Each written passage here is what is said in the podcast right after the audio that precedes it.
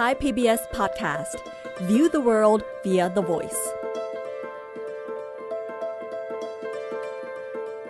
สวัสดีค่ะ ดิฉันนงรักปัตเลอร์ นี่คือพื้นที่ของคนชอบอ่านและชอบแชร์ ที่จะทำให้คุณไม่ต้องหลบมุมอ่านหนังสืออยู่คนเดียว แต่จะชวนทุกคนมาฟัง และสร้างแรงบันดาลใจในการอ่านไปพร้อมๆกัน กับหลบมุมอ่านค่ะ สวัสดีค่ะ คุณผู้ฟังรายการหลบมุมอ่านทางไทย PBS Podcast เมื่อเราพูดถึง เรื่องราวของงานเขียนนะคะของนักเขียนที่มีดวงตาพิการนะคะ ในไทยของเราเองนะคะก็จะมีนักเขียนนะคะที่เป็นผู้ดวงตาพิการหรือว่าคนตาบอดนะคะมีผลงานเขียนออกมานะคะ อย่างที่เราทราบกันว่าคนหนึ่งนั้นก็คือน้องพลอยสโลชากิติสิริพันธ์นะคะ ซึ่งเขียนหนังสือนะคะออกมานะคะก็มีเล่มจนกว่าเด็กปิดตาจะโตเล่มที่1นนะคะและอีกเล่มหนึ่งก็คือหนังสือที่มีชื่อว่าเห็นนะคะเป็นรวมบันทึกเล่มที่2นะคะ อีกคนหนึ่งค่ะก็เป็นกวีคนตาบอดนั่นก็คือ น้องลูกหมูนะคะปรินศรัทธาการจนวตีนะคะ ซึ่งมีผลงานรวมบทกวีที่ชื่อว่า ทุกขณะกระจ่างชัดสัมผัสใจนะคะ ซึ่งชนะเลิศรางวัลดีเด่นสำนักงานคณะกรรมการการศึกษาขั้นพื้นฐาน และรางวัลเซเว่นบุ๊กอวอร์ดปี 2562 นะคะ ซึ่งเป็นอีกงานนะคะที่ได้เข้ารอบสุดท้ายรางวัลซีไรด้วยนะคะ นอกจากนี้ก็ยังมีนวนิยายค่ะขนาดสั้นนะคะ โลกฝันในม่านหมอก ซึ่งเป็นผลงานของคุณรจนาชัยกุลวัฒนานะคะ อันนี้ก็คือเป็นผลงานของนักเขียนตาบอดนะคะ เมื่อเราพูดถึงการอ่านแล้วก็การเขียนนะคะ เราก็จะพบว่า ตอนนี้เรามีตัวนักเขียนนะคะ มีผลงานที่เกี่ยวกับตัวละคร ซึ่งดวงตามองไม่เห็นนะคะ แต่ทีนี้ค่ะ ในเรื่องของบริบทการใช้ชีวิตในสังคมปกติทั่วไปนะคะ วันนี้ดิฉันค่ะจะนำเสนอเรื่องราวที่เกี่ยวกับกรณีศึกษานะคะประเทศสมาชิกสหภาพยุโรปค่ะในเรื่องของการออกแบบท่องเที่ยวสำหรับคนพิการนะคะ ซึ่งเมืองไทยเราค่ะก็มีนักวิจัยนะคะจากสถาบันเอเชียศึกษาค่ะ ได้เดินทางนะคะไปศึกษาวิจัยแล้วก็แลกเปลี่ยนประสบการณ์นะคะ 12 ประเทศในยุโรป ซึ่งนั่นก็คือดรลักในทรงเสียงชัยนะคะ ซึ่งวันนี้จะมาร่วมพูดคุยกับเรานะคะ ในประเด็นที่ได้ ไปเห็นมานะคะ ในกลุ่มประเทศสหภาพยุโรปว่าได้เห็นอะไรบ้างที่มันมีส่วนทำให้พวกเรานะคะ เรียนรู้แล้วก็รับรู้กันและกัน รวมถึงหนังสือสื่อสำหรับคนตาบอดนะคะ ที่ทางดรลักไนนะคะ ได้มีประสบการณ์ไปที่นั่นมา ค่ะ สวัสดีค่ะ เอ่อก็ พอดีได้มีโอกาสนะคะ มันออยู่ร่วมในโครงการชื่อว่า Project Labor นะคะ เป็นโครงการที่ได้รับการสนับสนุนจากสหภาพยุโรป ซึ่งโครงการนี้เนี่ยก็มีประเด็นสำคัญหลักๆ คืออยากจะแลกเปลี่ยนนักวิชาการนะคะ ในสหภาพยุโรปด้วยกันกับทางเอเชีย โดยเฉพาะที่เขาเน้นเจาะจงมาทางเอเชียตะวันออกเฉียงใต้นะคะ ก็จะเป็นทางยุโรปมาศึกษาในเอเชีย ทางเอเชียไปศึกษาในยุโรปอย่างเงี้ยค่ะ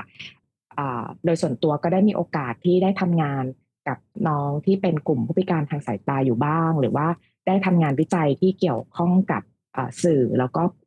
เรื่องของพิการอะไรเงี้ยค่ะ ก็เลยคิดว่าเออเป็นประเด็นที่น่าสนใจที่ เออเราจะไปดูตัวอย่างในกลุ่มประเทศทางสหภาพยุโรปที่เราเข้าใจว่าน่าจะมี condition ที่ที่ค่อนข้างดีกว่าทางแถบเอเชีย โดยเฉพาะในเมืองไทยของของเราเองนะคะ ก็เลยคิดว่าเป็นโอกาสที่ดีที่ เปิดกว้างแล้วเราก็จะได้ศึกษาข้อมูลตรงนี้มาเป็นแนวทางในการต่อยอดกับงานที่เรากำลังทำอยู่ค่ะ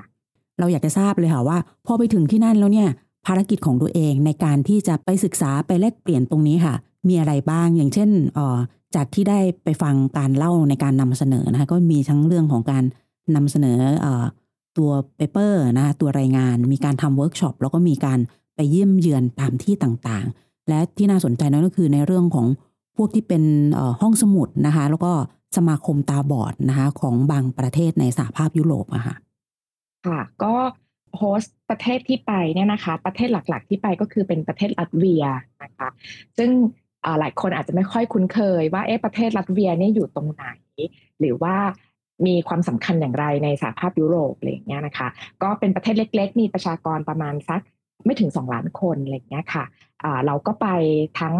ที่ทำงานเชื่อมความสัมพันธ์ในส่วนเชิงวิชาการกับมหาวิทยาลัยก็คือ University of Latvia นะคะ ก็จะมีเป็นแบบงานวิชาการแล้วก็จะ present paper มีแบบคาสสอนแลกเปลี่ยนพูดคุยกับนักศึกษาที่นั่นอะไรเงี้ยนะคะ ในส่วนของ paper ที่ไปทำเนี่ยนะคะ ก็จะมี conference ที่เป็นนักวิจัยหรือว่าคนที่สนใจเกี่ยวกับเรื่องของในเชิงเศรษฐกิจสังคมการจ้างงานอะไรเงี้ยนะคะ เข้ามาแชร์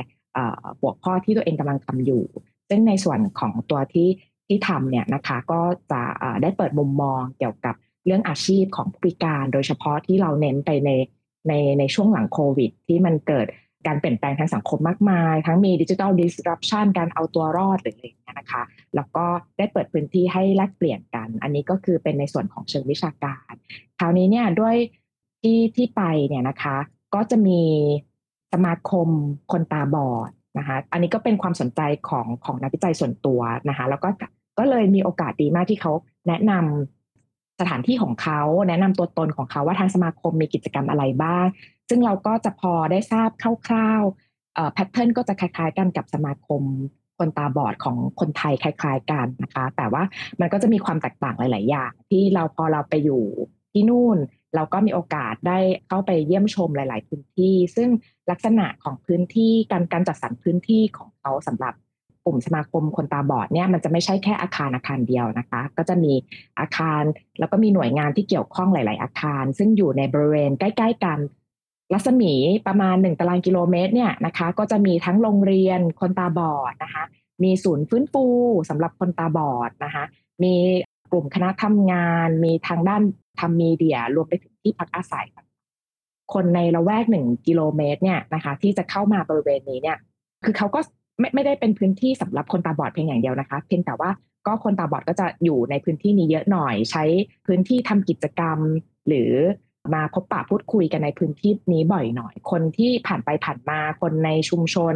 คนขับรถสัญจรก็จะคุ้นเคยว่าอ๋อพื้นที่เหล่านี้ต้องให้ความระมัดระวังเป็นพิเศษเขาก็จะมีสัญญาณไฟจราจร มีป้ายบอกว่าเป็นพื้นที่ที่ให้ระวังคนตาบอดในการเดินข้ามถนนการใช้บริการอะไรอย่างเงี้ยนะคะ อันนี้เราก็ได้เข้าไปร่วม ซึ่งพอเราไปเจอกับสมาคมคนตาบอดที่เขาทำงานจริง ๆนะคะ ซึ่งในหน่วยงานก็จะมีทั้งคนตาเป็นทั้งผู้พิการทางการเห็น แล้วก็คนที่มองเห็นปกติ มีคนมองเห็นแบบว่าบอดสเนต แล้วก็แบบโลวิชันก็คือมองเห็นบางส่วน ต้องการได้รับการช่วยเหลือ แต่ทุกคนทำงานด้วยความเท่าเทียมกัน คือมีหน้าที่ทำงานของตัวเอง มีความช่วยเหลือมีการพยายามที่จะทำให้ศักยภาพของมนุษย์เนี่ยมันมันเท่ากันก็เลยมีการจัดเป็นซีรีส์ของเวิร์กช็อปนะคะก็จะเกี่ยวกับกิจกรรมที่เน้นให้คนตาบอดนะคะเข้าร่วมได้นะคะ อย่างเช่นการทำ ทำชานะคะทำ masala tea อย่างเงี้ยนะคะ ชาแบบอินเดียที่ใส่เครื่องเทศอะไรอย่างเงี้ยค่ะเราก็จะมาให้ลองเอาเครื่องเทศแต่ละชนิดที่เขาอาจจะรู้จักหรือไม่รู้จัก หรือว่าเอ๊ะไม่เคยคิดเลยว่าเครื่องเทศแบบนี้จะเอามาผสมเป็นน้ำเป็นเครื่องดื่มได้อะไรอย่างเงี้ยนะคะ แล้วมันก็จะเกิดบทสนทนาแลกเปลี่ยนพูดคุยกัน แล้วก็อันที่น่าสนใจก็คือ ก็จะมีการสอนอักษรเบล การใช้ไม้เท้าขาวอะไรเงี้ยนะคะ รวมถึงมีการให้คำปรึกษา ทางด้านจิตวิทยา เนื่องจากเราต้องเข้าใจก่อนว่าคนตาบอดเนี่ย ไม่ใช่เกิดมาแล้วเขาก็ตาบอดเลย มันมีหลายเคสมากที่ลักษณะของความพิการทางการเห็นมันไม่เท่ากันอะไรเงี้ยนะคะ คนที่ เคยมองเห็น แต่ว่าสูญเสียการมองเห็นอาจจะด้วยอุบัติเหตุ หรือโรคภัยไข้เจ็บก็ตามแต่เนี่ยมันต้องมีการปรับตัวในการยินยอม การยอมรับการเข้าใจแล้วก็การเตรียมพร้อมการใช้ชีวิตของการเป็นผู้พิการอะไรเงี้ยนะคะ ก็จะมีนักจิตวิทยามาช่วยให้คำปรึกษานะคะ แล้วก็ในส่วนที่ 3 ที่ได้ไปก็คือเราก็จะมีโอกาสในการเดินทางที่นอกจากประเทศรัสเซียที่เราไปทำงานแล้วเนี่ยเราก็ได้มีโอกาส เดินทางไปยังประเทศอื่น ๆ ซึ่งทำให้เราเห็นว่าอ๋อการเดินทางของกลุ่มผู้พิการเนี่ยเราก็จะมีข้อสังเกตว่าเขามีการเตรียมพร้อมยังไงให้กับความพิการแต่ละแต่ละประเภทนะคะ แล้วก็ประเทศประมาณไหนที่มีการออกแบบเพื่อรองรับความพิการหรือกลุ่มคนเหล่านี้อยู่บ้าง แล้วก็โดยเฉพาะเวลาที่เราไปวิสิต ที่มิวเซียม หรือตามมหาวิทยาลัยหรือองค์กรต่างๆเนี่ยค่ะเราก็จะเห็นข้อแตกต่างที่ชัดเจนว่าสถานที่แบบไหนที่เขาเออพยายามที่จะดึงดูดนักท่องเที่ยว แต่ไม่ใช่เฉพาะคนตาดีหรือว่าคนที่เออไม่พิการนะคะแต่ว่าให้ผู้ที่เออมีความบกพร่องทางร่างกายการเห็นการได้ยินเนี่ยสามารถเข้ามาร่วมอยู่ได้นะคะ มันก็คล้ายๆกับการออกแบบที่ที่เชิญชวน แล้วก็เหมาะกับทุกคน ให้เกิดความรู้สึกว่าเอ๊ะทุกการท่องเที่ยวเนี่ยมันเป็นสิทธิขั้นพื้นฐาน สิทธิที่ทุกคนจะสามารถเข้าถึงได้โดยที่ไม่ต้องเอาปัจจัยเรื่องคความแตกต่างทางด้านร่างกายอะไรเงี้ยค่ะ เข้ามาเป็นอุปสรรค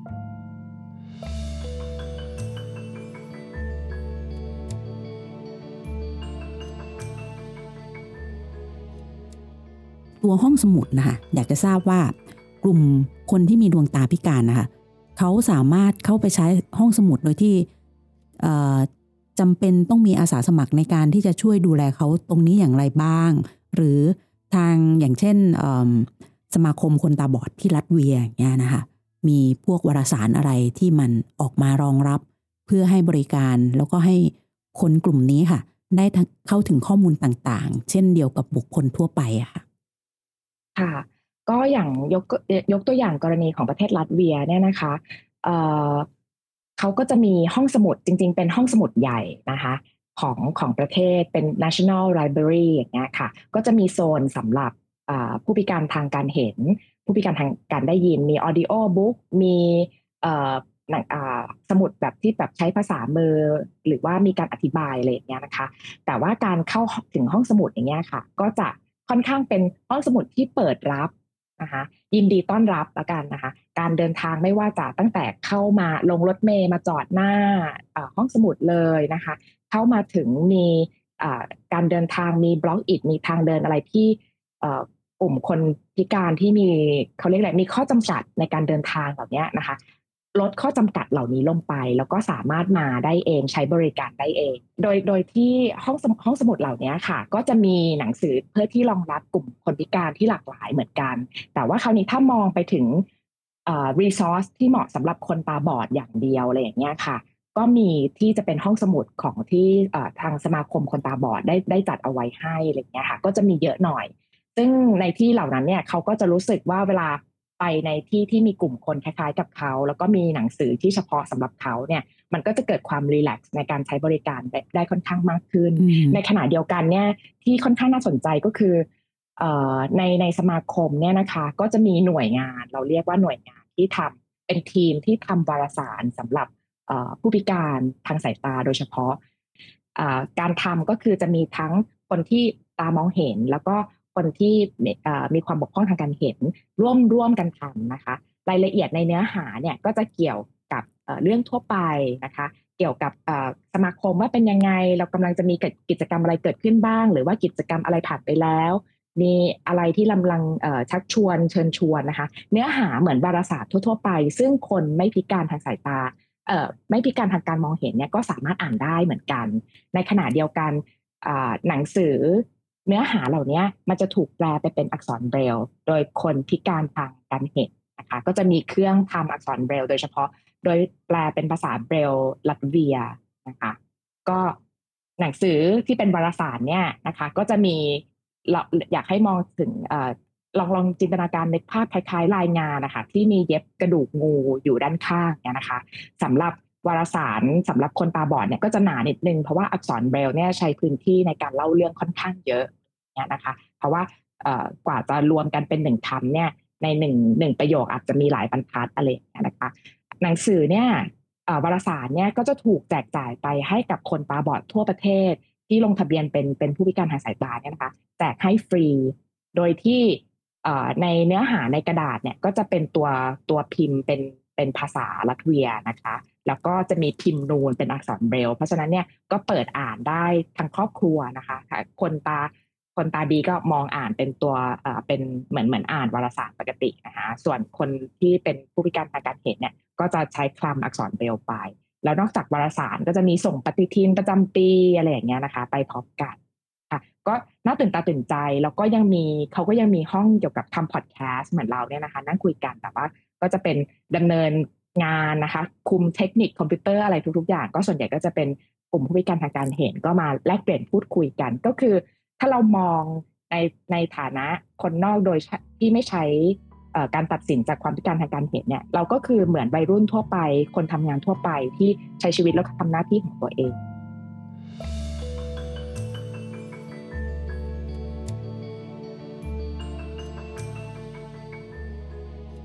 ลุ่มสหภาพยุโรปเนี่ยพิพิธภัณฑ์นะคะ จัดวางข้อมูลต่างๆ ไว้ให้กับกลุ่มคนเหล่านี้อย่างไร รวมถึงการคมนาคมขนส่งการการเดินทางโดยทั่วไปของเขา ในกรณีที่เขาต้องเดินทางไปเองอะค่ะว่า การออกแบบเมืองต่างๆเนี่ยมันส่งผลในการใช้ชีวิตของเขาให้มันราบรื่นอย่างไรบ้างเนี่ยค่ะเรื่องของการเดินทางการออกแบบเมืองเนี่ยค่ะ เราจะเห็นว่าโดยทั่วไปนะคะ เฉลี่ยของ การเดินทางในฐานะที่เป็นผู้พิการทางทางร่างกายทางการเคลื่อนไหวนะคะหรือทางการเห็นเนี่ยหรือทางการได้ยินเนี่ยค่อนข้างสะดวกสบาย มีข้อจำกัดในการเดินทางอยู่บ้าง แต่เราจะเห็นว่ามีผู้พิการเนี่ยออกมาใช้ชีวิตเยอะมากนะคะ บางทีคนไปก็เอ๊ะทำไมเราเจอคนพิการที่นี่เยอะจัง เพราะว่ามองในอีกแง่มุมหนึ่งการที่เรามองเห็นเขาเยอะจัง แสดงว่าเขาไม่ได้เก็บตัว เขาก็ใช้ชีวิตปกติทั่วไป การออกแบบ อาคารบ้านเรือนการเดินทางเนี่ยมันเป็นลักษณะของ universal design หมดแล้วนะคะก็คือมีทางทางเรียบนะคะ ถนนเนี่ยฟุตบงฟุตบาททางขึ้นแลมอะไรเงี้ยนะคะ ค่อนข้างสะดวก แล้วก็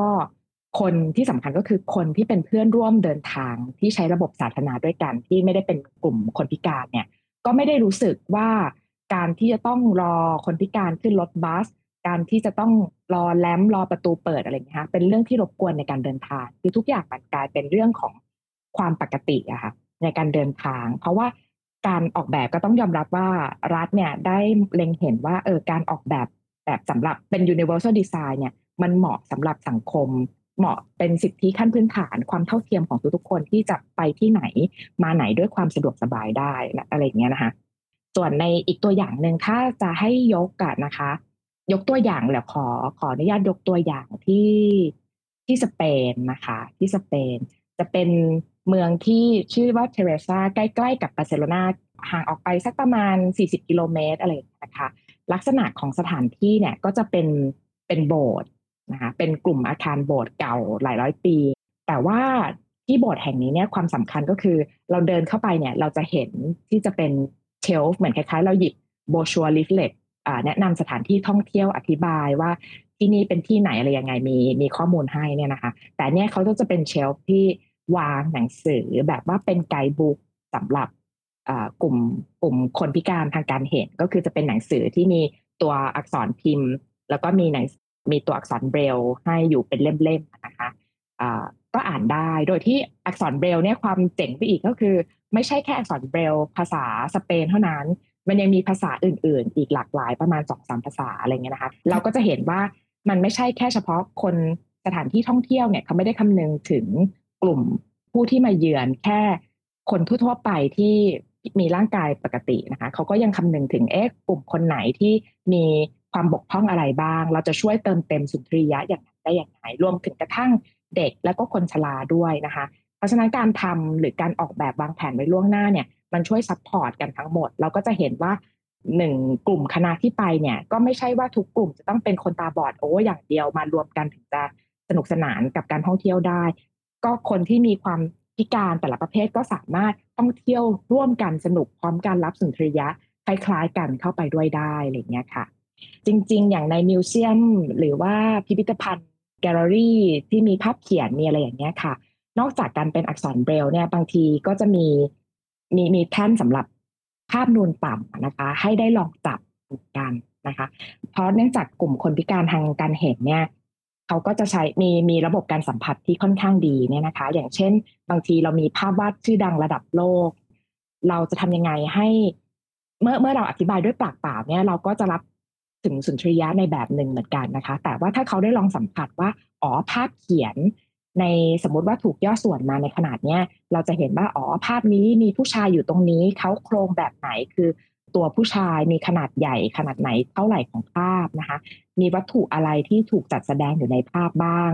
ลักษณะสีเป็นแบบไหน ซึ่งมันก็จะเหมาะสำหรับคนพิการทางการเห็นที่เคยมองเห็นสีมาก่อนที่ช่วยให้เขาได้จินตนาการภาพได้เกิดขึ้น จากประสบการณ์ที่ได้ไปมาในสหภาพยุโรปนะคะจะนำประสบการณ์ตรงนี้ค่ะ มาใช้ให้เป็นประโยชน์ต่อกลุ่มคนตาบอด หรือว่ากลุ่มคนพิการกลุ่มอื่น ๆ อย่างไรบ้างค่ะ คิดว่าสิ่งที่จะเป็นประโยชน์เนี่ย มันก็อาจจะเป็นเป็นไปได้ในในฐานะที่ทำงานเป็นนักวิชาการนักวิจัยอย่างเงี้ยนะคะ เราอาจจะสามารถนำมาช่วยพัฒนาปรับปรุงในการงานวิจัยของเรา ที่เออเราก็ต้องหันกลับมามองที่บ้านเราด้วยบ้างว่า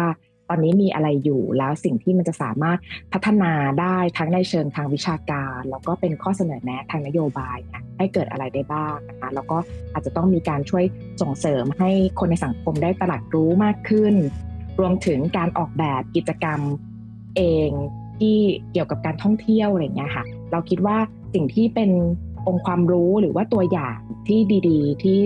ที่มันเคยมีในสหภาพยุโรปที่มันมีอยู่เนี่ยนะคะเพื่อช่วยส่งเสริมคุณภาพชีวิตของผู้พิการในเมืองไทยได้ยังไงบ้างนะคะมันอาจจะเป็นเรื่องของ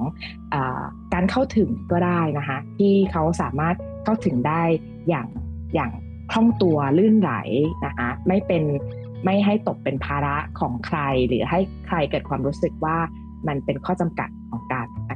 เราจะช่วยให้ผู้พิการมีคุณภาพชีวิตความเป็นอยู่ อย่างรื่นรมได้ยังไง นอกจากคุณภาพชีวิตที่ดี แล้วก็มีความสุข มีสุนทรียะในการใช้ชีวิตได้อย่างไรบ้างนะคะแล้วก็เป็นเรื่องของการอยู่ร่วมกันเนี่ยค่ะที่เราอยากจะพยายามที่จะทำให้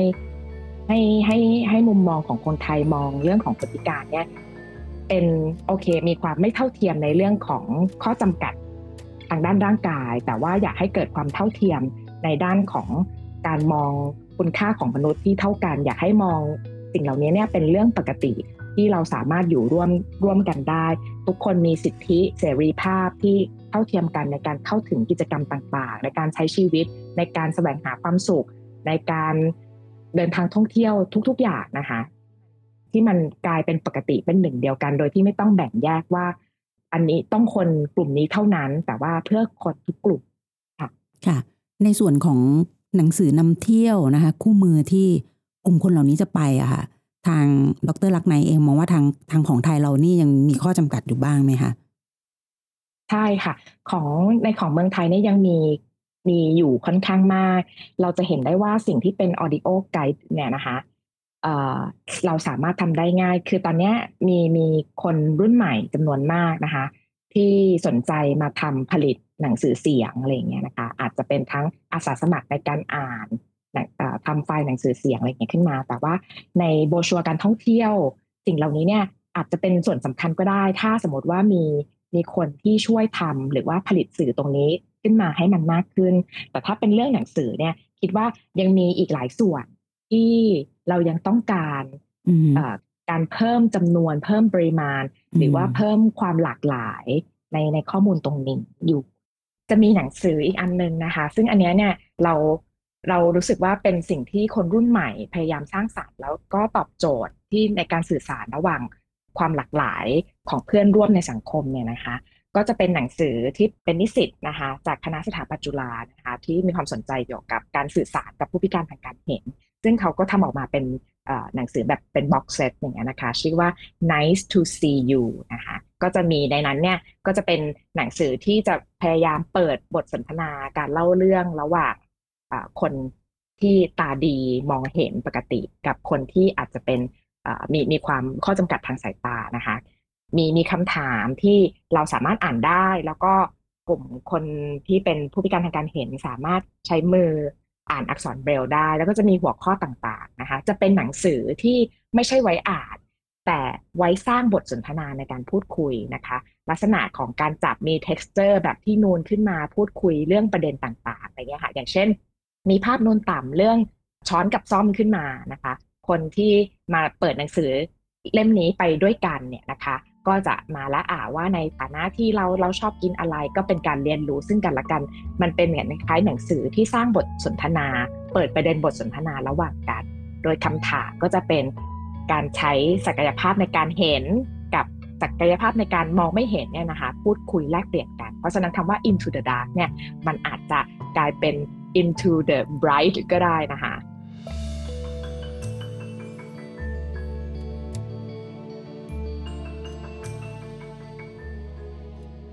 ค่ะนะคะเพราะอย่างในหลายประเทศเองอย่างเช่นมีการพูดถึงว่ามีอันกุรอานนะคะที่เป็นตัวอักษรเบลด้วยอย่างเงี้ยเป็นต้นนั้นก็ทำให้ผู้ที่นับถือนะคะศาสนาอิสลามนะสามารถที่จะเข้าถึงนะคะในการอ่านเรื่องราวของทางศาสนาด้วยแล้วอ่านคัมภีร์อันกุรอานด้วยนะคะเราจะเห็นว่าหนังสือที่เราได้อ่านนะสำหรับคนตาดี อ่านเพื่อจะเรียนรู้เรื่องราวของคนตาบอดนะคะที่ปรากฏ เป็นตัวละครนะคะ ในนวนิยายในเรื่องสั้นต่างๆเหล่านั้นนะคะ อันนี้มันทำให้เราเข้าไปรับรู้ในมิติในเชิงของงานประพันธ์ด้วยรูปแบบหนึ่งแล้วทำให้เรารับรู้ว่าเออ นี่คือการดำรงชีวิตของเขา ก็เป็นการรับรู้ในในอีกด้านหนึ่งนะคะ แต่การนำเสนอนะคะของดรลักไนทรงเสียงชัยในวันนี้นะคะทำให้เราเห็นในภาพรวมค่ะของการใช้ชีวิตจริง ๆ ในสังคมนะคะ ของผู้พิการนะคะ ในทุกรูปแบบนะคะรวมถึง การออกแบบในเรื่องของพื้นที่นะคะการทำสื่อต่างๆ เพื่อที่จะให้ข้อมูลกับพวกเขาได้เข้าถึงข้อมูลในเรื่องของสถานที่หรือแม้แต่ในเรื่องของความรู้นะคะในเรื่องของการอ่านต่างๆ สื่อเสียงนะะที่เป็นรูปแบบพอดแคสต์หรือว่าหนังสือเสียงค่ะ สิ่งเหล่านี้ค่ะ ยังมีประโยชน์อยู่อย่างมาก จริง ๆคำว่า into the dark เนี่ยมันก็ทั้งส่วนของผู้ที่ดวงตามองไม่เห็นด้วย รวมถึงตัวเราเองด้วยนะ into the dark เพื่อที่จะเข้าไปทำความรู้จัก กลุ่มคนเหล่านี้แล้วก็กลุ่มคนพิการกลุ่มอื่น ๆด้วยนะคะ วันนี้ต้องขอขอบคุณนะคะ ดรลักในตรงเสียงชัยนะคะ นักวิจัยจากสถาบันเอเชียศึกษาค่ะ ที่ได้มาเล่าถึงประสบการณ์ในการแลกเปลี่ยนครั้งนี้ให้กับพวกเราได้ทราบค่ะ ขอบคุณที่ติดตามรับฟังรายการรบมุมอ่าน สวัสดีค่ะ หากมีหนังสือดีๆ ที่อยากมาแชร์กัน มาบอกกับเราได้นะคะ แล้วกลับมาหลบมุมอ่านด้วยกันค่ะ